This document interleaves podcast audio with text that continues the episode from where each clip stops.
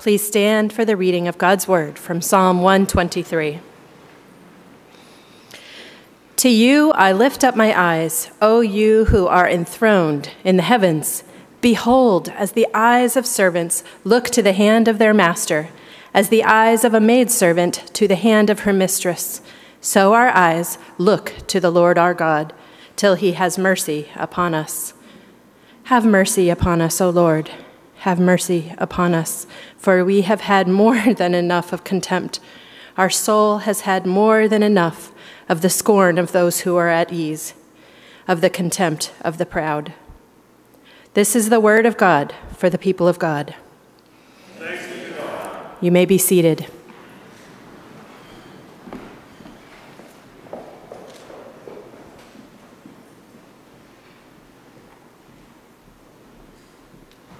Well, good morning again and welcome. I'm Travis, the pastor here. It's good to be with you this Sunday morning.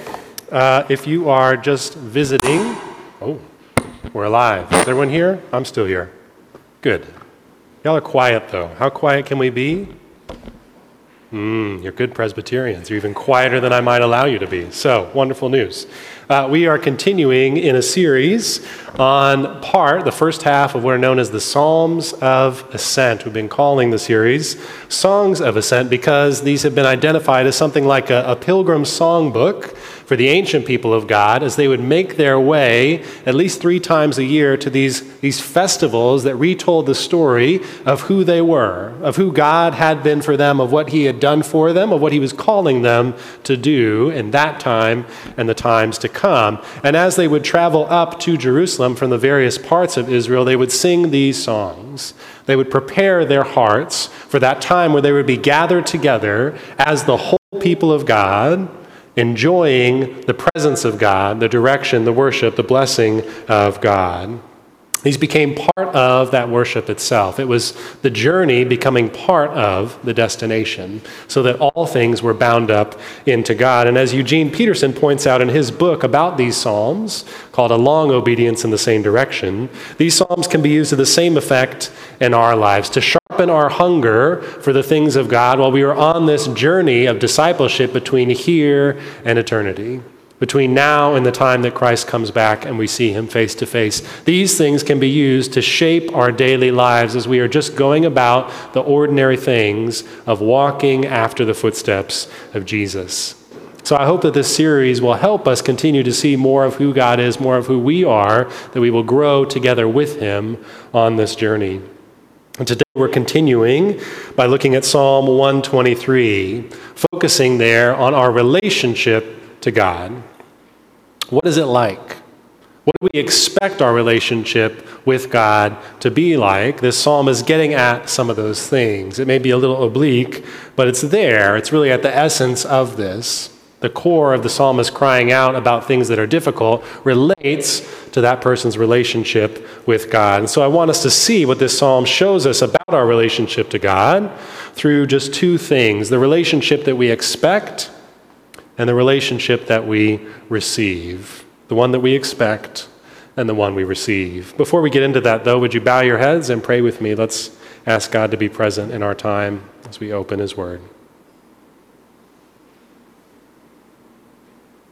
Lord, we pause for a moment, remembering that we have just heard through your Word that you speak, that you speak through us that you don't just speak in a voice from afar, but that you often use our own voices to encourage us, to call us back to you. That you like to work organically through who you made us to be because you see something beautiful about who you made us to be. That of all you have created, you chose humanity to represent, represent you here in this time, in this place. And so it is only fitting that you speak through us. And so this morning I pray that you would speak through me, but more than that, that you would speak to these hearts and that in, in kindling these hearts with the greatness of who you are, with the greatness of your love, that you would teach them to speak love and grace and truth to one another. That it might not just be on Sunday for a few moments, but it might be through the week and our days and hours that we are speaking the words of God to one another because of the grace of God that is alive in us. So this morning, God, would you come and would you be alive in us by the power of your Holy Spirit? In your Son's name we pray. Amen. Well, if you have your Bibles, feel free to have those open. We're going to go back through the text a little bit together. If not, there should be one in the pew in front of you. But we're going to begin with the relationship that we expect. The psalmist begins this, this song by sharing a picture of how they're relating to God in this moment. How are they relating to God? How are they connecting to Him? What do they understand that relationship to look like? Verse 1 says that they are lifting up their eyes to the God who is enthroned in the heavens. This is a person who is looking up. They are catching sight of something that is far beyond them in the same way that we look up at the moon or the sun or the stars. You are looking up at things that are very far away from you.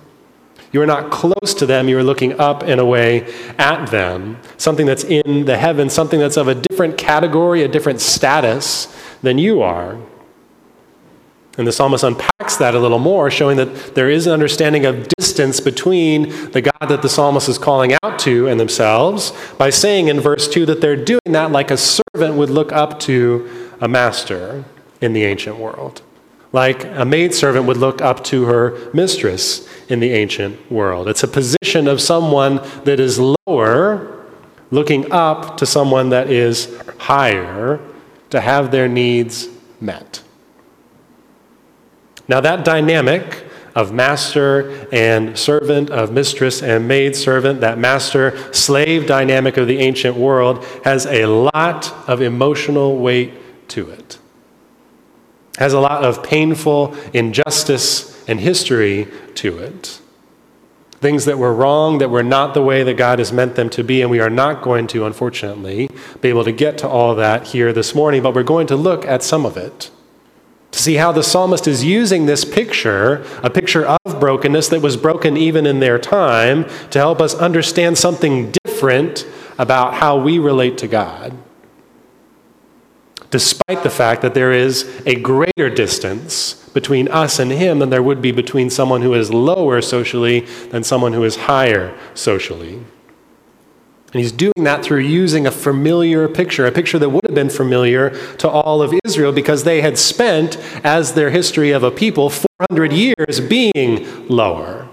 400 years being slaves and servants to others. This wasn't a term that they are using lightly. This isn't a, a concept that they are unfamiliar with. This is a term that the psalmist is using as someone who knows what it is like to be part of a people who were subservient to another people for centuries just because of what they look like, just because of where they were from, just because people feared what they might do. He's using a broken and a difficult picture, but a familiar picture nonetheless, to teach us something different about God, to reveal something different through this picture of servitude. But to get to that, we have to go through what's familiar. We have to go through what's the same that the psalmist is using to help us see something different. So, what's, what's the familiar part of being a servant that the psalmist is getting at in these verses, 1 and 2 in particular? Well, service in the ancient world and in ancient times looked different in different places under different regimes and different circumstances. It would be impossible to unpack every facet of what servitude looked like, all the different ranks and statuses of slaves, of servants. Some were more honorable and had more status. If you look at Daniel in the Old Testament in Babylon, he was a slave and a servant that had immensely high status. There were other slaves and servants that had very low status. They were treated various ways and in very different manners, but what they would all have in common, despite where they were or what their position was, and this is true even in our own thinking, is that a servant was in a position of humility before a master. A servant would be unequivocally, no matter where they were or what they were doing, in a position of humility before a master. They would be considered lower in status, in power, in wealth, certainly, than whoever their master was. They were not greater than their master. Jesus says this. A servant is not greater than their master. A servant is always lower. They are in a position of humility. And that humility puts the servant in a different position than the master would be in. That humility puts the servant in a position of asking, not demanding. What does verse 1 say? It's, or sorry, verse 2, it says they are looking to the hand of their master. It doesn't say the servant is looking to their own ability, their own strength. A hand could be a metaphor for strength in the Old Testament. They're not looking to their own strength, they're looking to someone else's. They're going to have to ask for what they need. They're not going to be able to just control and take it. They have to ask. Second, that humility is going to put them in a position of waiting and not demanding. What does verse 2 say? It says, We're going we're to look to you until he has mercy on us. That means at such a time of his choosing, not my choosing. It is not on demand, it is waiting. This is, and I know I'm dating myself for some of us that are younger here, but once upon a time, when you watched television, there was no on demand. There was no DVR, there was no TiVo, if I can speak that ancient name. You only had the time that the show was on, and if you didn't see it then, you had to hope that they reran it at a later time. You were just waiting. We were somewhat in a position of being servants to the content in that time. Now, very different. But in servitude, you are a position of humility, of waiting on something that you don't have control over, that you don't have on demand. This is the familiar nature of being a servant. You are asking and you are waiting. You are not in control. You are not demanding. You are on someone else's timeline. You have to look to another. You are humbled by these things, by a difference in your power and someone else's power. Now, in our world, oftentimes, being in that position of humility means you are taken advantage of, and it means you are treated badly. Verse 4 says you are treated with contempt and scorn. Psalmist is describing the familiar experience of being a servant in this world. In our time, in their time, in all times. You're treated badly by those who are above you in power, in status, in popularity, in likability. That's the familiar part of service that the psalmist is getting at in verses 3 through 4 that people lower down are treated poorly by people who are higher up. People with less status, less influence, less likability, less of the things that we consider normal in society are treated more poorly than those who have that other status.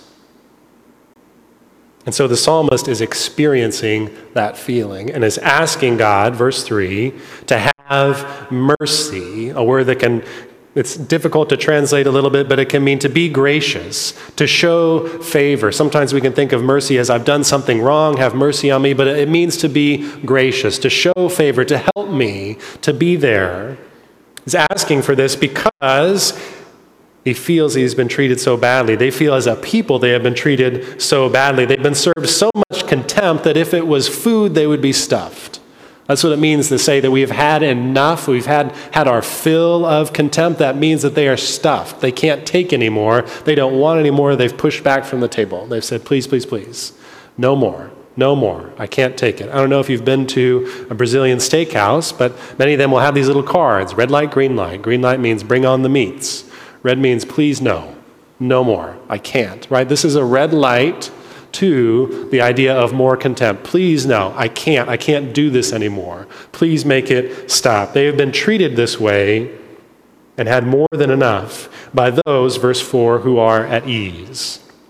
It says, the proud. Basically, people who are comfortable in society, who have more status, wealth, power, position than they do.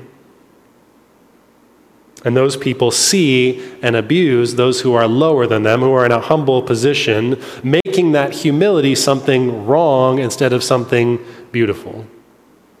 They take it as humiliation instead of the humble, self giving service that it is to care for someone else. People in power often treat servitude as worthlessness instead of the usefulness that it is. We often treat service as lacking value instead of bringing value, which it does, stealing dignity from those equally made in the image of God by giving a different gift and having a different station than us. And the psalmist is drawing out for us that if we meditate on this more, if we're honest with ourselves, that this is the kind of relationship that we expect from God. Often you and I, especially if we don't have a relationship with God, expect Him to be like what we see around us. We recognize, if we acknowledge that God exists, or even if He might exist, that there's got to be this great distance. That there has to be some vast separation between us and Him, but in that we expect Him, maybe only subconsciously, to treat us badly because of that difference, because we have looked at the world around us and we have seen people in power, with popularity, with standing, promote things that hurt us, things that hurt others, that have promoted fighting and cruelty. You've probably seen this at school. You've seen this in relationships. You've seen this at work. You've seen the ways that people steal and are greedy and push you to the side using their power to get what they want and not caring if you have what you need. We've seen people instigate disasters and abuse because of carelessness, because they are wanting what they want, and it doesn't matter what happens to other people. We've seen people in power use manipulation and betrayal, meanness and shaming to keep other people down so that they might have what they want. More than that, we've looked at ourselves in the few places that we have power and we have probably not liked what we see in ourselves when we've used it. Probably not liked who we've become when we have a little more power, when we've used it the wrong ways. We've seen some of that same cruelty, greed, shame in our own hearts. And we've looked at all this and we've thought if this is what people with a little power do, certainly God with so much more power is only going to be worse. And the experiences of our lives, the brokenness and pain of the things that we have gone through, often lead us to feel like this is who God is. He doesn't show up. He is vindictive, he is cruel, he is indifferent at best. Brokenness and suffering put us in that place where we tend to see God through the lens of what has happened to us where we feel like the relationship we expect from him because everyone else is like this. Everyone has told us over time that's who he's going to be, that's what he's like. He will ultimately let you down. When you are in that place of brokenness and suffering, you start to think maybe it's true.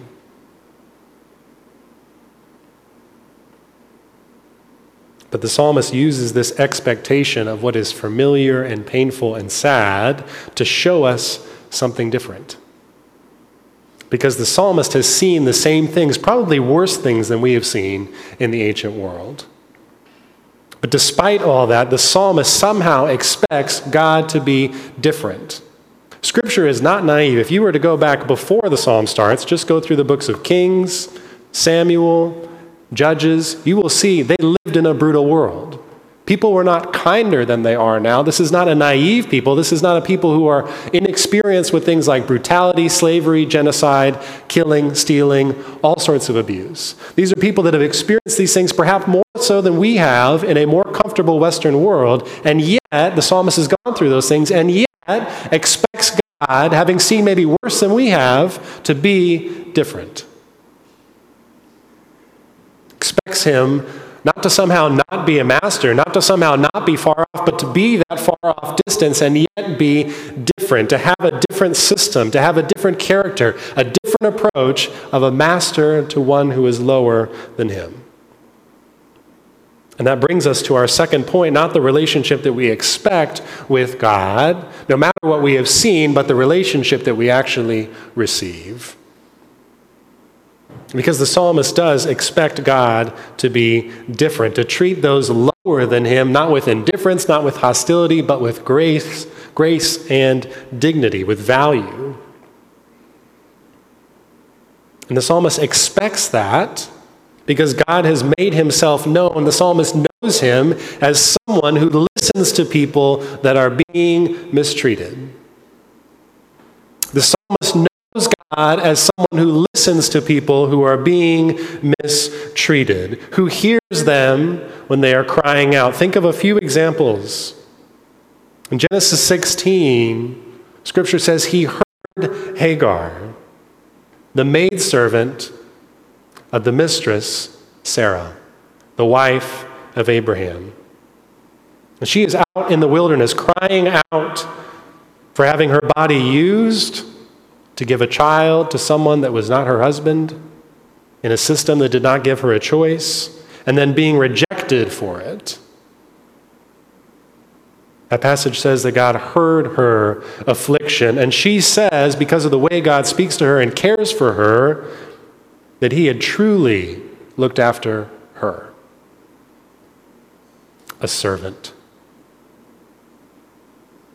If we think about the people of Israel more broadly crying out for mercy under slavery and mistreatment in Egypt for 400 years, Exodus chapter 3, verse 7, God says, I have heard their cry because of their taskmasters. I know their sufferings. The Exodus is one giant paradigm of God hearing his people suffering and doing something about it. He even goes so far in Exodus 22, having brought them out of that slavery and genocide, to say not just that he is going to be for them and if they do whatever they want, it's no big deal because I'm only about you. No, he says something different. He says that if his people were to mistreat the refugees, the immigrants, the wanderers who were not part of ethnic Israel, but who were part of that people living amongst them, he says, if you mistreat them and they cry out to me, I will come on you with vengeance swiftly. God's saying that even for those that He has not made promises to, if they are crying out, if they are in that position of lowliness and servitude, that He will hear them and He will act. That's just three small samples from the whole picture of God hearing people that are in a low place and promising them His power, His listening, and His deliverance.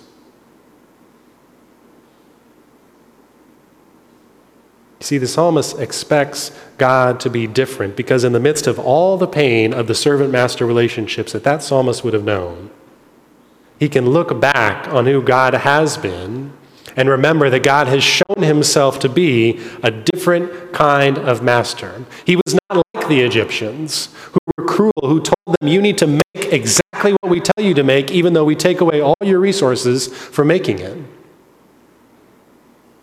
He was not kind of master. He was a different kind of master. He was a master that gave rest, that instituted the principle that you who are my people, you are Israel, my servant, and yet to my servant belongs a whole day of rest. Slaves don't get rest, but God's servants get rest where we expect God to come down on us like the masters of the world around us in harshness and contempt, He comes down differently in humility and grace. The psalmist looks around at a world that hurts and feels that. There is no question that he is feeling that in Psalm 123. There is real emotion. He is hurting here, but he doesn't project that onto God, but he remembers who God has been and calls out to him to still be that same person. That different kind of, yes, far removed, but compassionate person. Eugene Peterson says in that same book, the prayer of verse 3 Mercy, my God, mercy, asking God to show up in our needs with his grace, is not an attempt to get God to do what he is unwilling to otherwise do. It is not that. But it is a reaching out to what we know that God does, to what He does do for us. The psalmist is asking God to show up in the face of people being mean, people shaming you, people being unkind, showing you contempt and ridicule, because this is what God does. This is who He is. He isn't asking for something that God has never done that He is disinclined to do. He is asking for something that God has shown himself time and time again in Scripture to say, This is who I am. This is what I do. If you call out to me, I will answer you. This is who I am. The psalmist is calling on him just to be who he has said he will be. And God has explicitly said that He is all about grace. He is all about mercy. And that's why the psalmist calls out to him to be different because he knows he is different. He is putting his faith in the fact that he is going to be different. And he knows that's going to be who God is, not just for equals, but for those in a place of massive humility before him. Even though God resides in the heavens and we are here on earth, even though he is creator and holds the cosmos in his hands and we are creation that lives for but a breath. God's relationship to those who are so vastly below him in power, status, time, and our very nature is not contempt. It is mercy and grace and favor. Even though he is vastly different than us, his relationship toward us is so gracious so gracious, expressed most truly in Jesus that he would even become one of us, that he would step down into the place of the servant. As Paul says in Philippians chapter 2, he says, Though he, Jesus, was in the form of God, meaning actually God, he did not count equality with God, being a peer, a thing to be grasped, but he emptied himself by taking the form of, the true nature of, a servant, being born in the likeness of humans. Jesus was and is master, dramatically different from us, God of God, but he did not look down on us or expect us to step up to him. He didn't dismiss or hate us for being lowly, for being sinful, for causing him pain. He didn't hate us despite that, but he entered into our lives as one who came not to be served, in his very own words, but to serve as one who Paul goes on to say in verse 8 of chapter 2, humbled himself even further by becoming obedient to the point of death, even death on a cross, to answer our greatest cries for mercy and grace, to end the mistreatment, the contempt that others give us and that we give ourselves and others, to stop in us what makes us despise others and what makes others despise us. He is the master who becomes a servant for the sake not of himself, but for the sake of a servant. For the lowly. This is what Peter cannot fathom that Jesus would possibly do the lowest act that a servant would do in those days and wash the dirty, disgusting feet of people who walked around in roads that were not paved with animals everywhere in sandals. Peter can't comprehend that Jesus would come as a servant servant for the servants.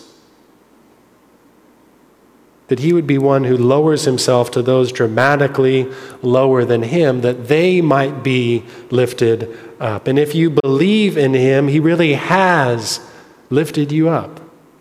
You may not feel that in your current station right now.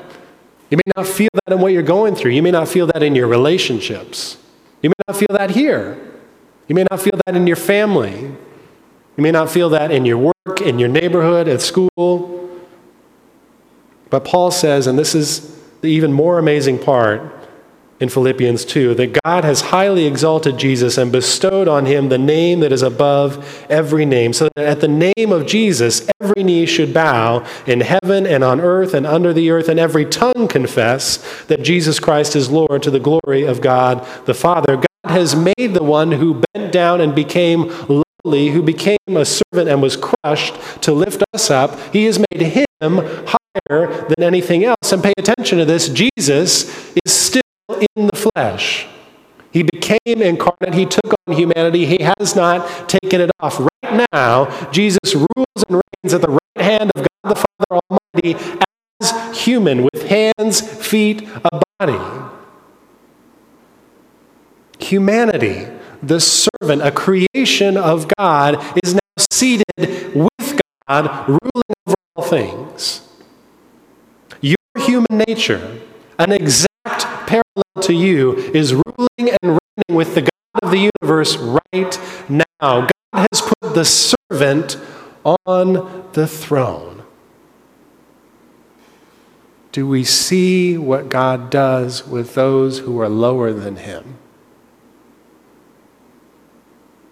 Do you see in Jesus how his heart is so deeply to lift you up to where he is? to give you a different name in Jesus, to give you to rule and reign alongside him in Jesus, to give you, despite your lowly status, an exalted, glorious, beautiful nature in him.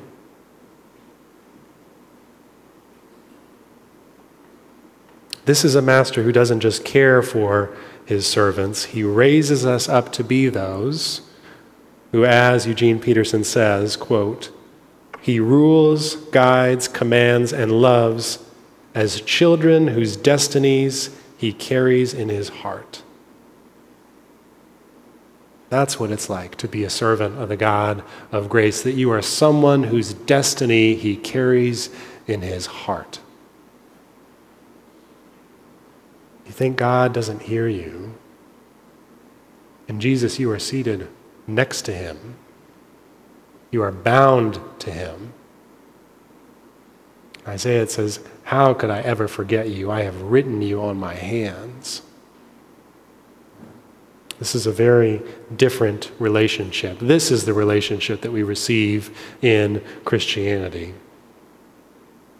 a relationship of grace where God lifts us up. And this we receive just by looking to his hands, that we're stretched out, that we're crushed, pierced for our contempt and mistreatment, just by calling on his mercy and grace to lift you up and waiting on him.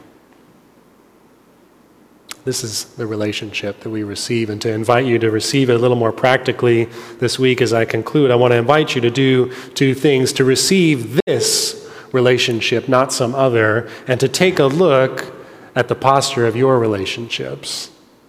So, first, to receive this relationship, if you've been expecting a relationship with God that looks more like the world around us, if you want to reject God, who is like an earthly master who is cruel and vindictive or indifferent, do that. I would do that. I want you to do that. But that is not who God is. Don't reject a God that isn't for the God who is. Don't reject some person that you have this impression of what their personality is like, but you've never actually met them. You don't know what they are like. You don't really know their personality. I want to encourage you find out who he is, see if he really is different. And as Christians, I want to encourage you to receive this relationship anew. We are always wandering back into that old paradigm of Egypt where we think God is cruel and he is a master that doesn't care and expects us to work hard and doesn't want to elevate us, but just wants to use us. Where are you living like God isn't really different? Where are you anxious and angry about things because you don't feel like God hears you? Receive this relationship from Him. Expect Him to be different, even if that is only in the end after all things have passed away and he has made all things new. Even if for his own reasons that we can't understand, we have to wait because that is the posture of humility of a servant. It is to wait, but we have a better confidence that our master is different. And Jesus shows us unequivocally just how different he is. So if you have to close your eyes in death, waiting for him to answer, just like Jesus had to wait for the Father to answer on the cross, then close them in faith because there is no other master like this master. There is no one else who gives up their power to elevate you and to see you lifted up, who holds your destiny in his heart. And taking that relationship, I want to encourage you to take a look at the posture of your other relationships. What's your posture toward those that you see as lower than you, as less than you, less experienced than you, less knowledgeable than you, less funny than you, not as nice as you, that have fewer gifts than you have, that have less money than you have? That have fewer degrees, that don't have as good a career, people that don't drive as well as you, that don't park as well as you, that don't eat and chew the way that you think people ought to eat and chew. I'm getting a little personal now. I know I'm getting closer, right? Amen? People who don't walk or talk or run the way that you do. Is your relationship, your posture towards those people, is it one of mercy? If those people were to say, Mercy, show me some grace and favor, would your response be the response of Jesus? To say, How could I not show you grace and favor? See how much you matter to me.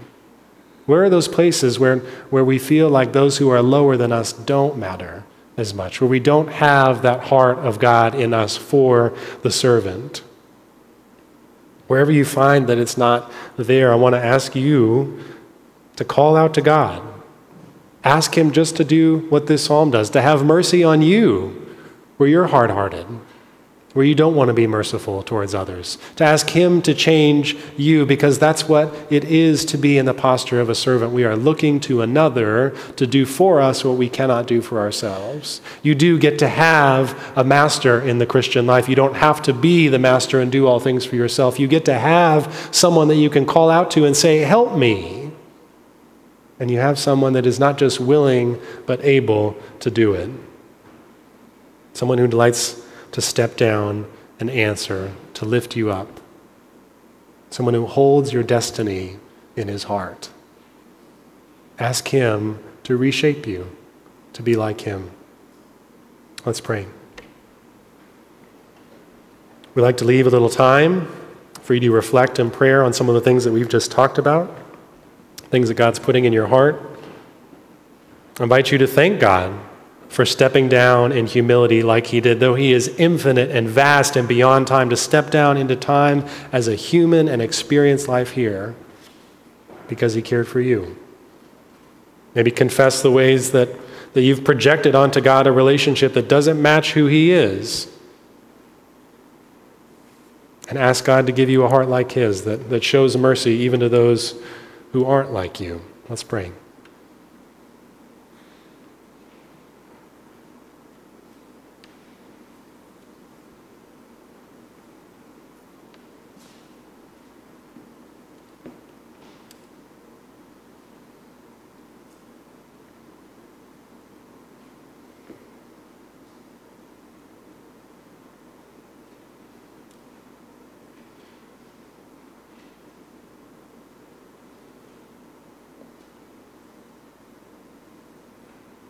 God, would you hear these prayers? Would you hear our cries for mercy? Would you answer? In your name we pray. Amen.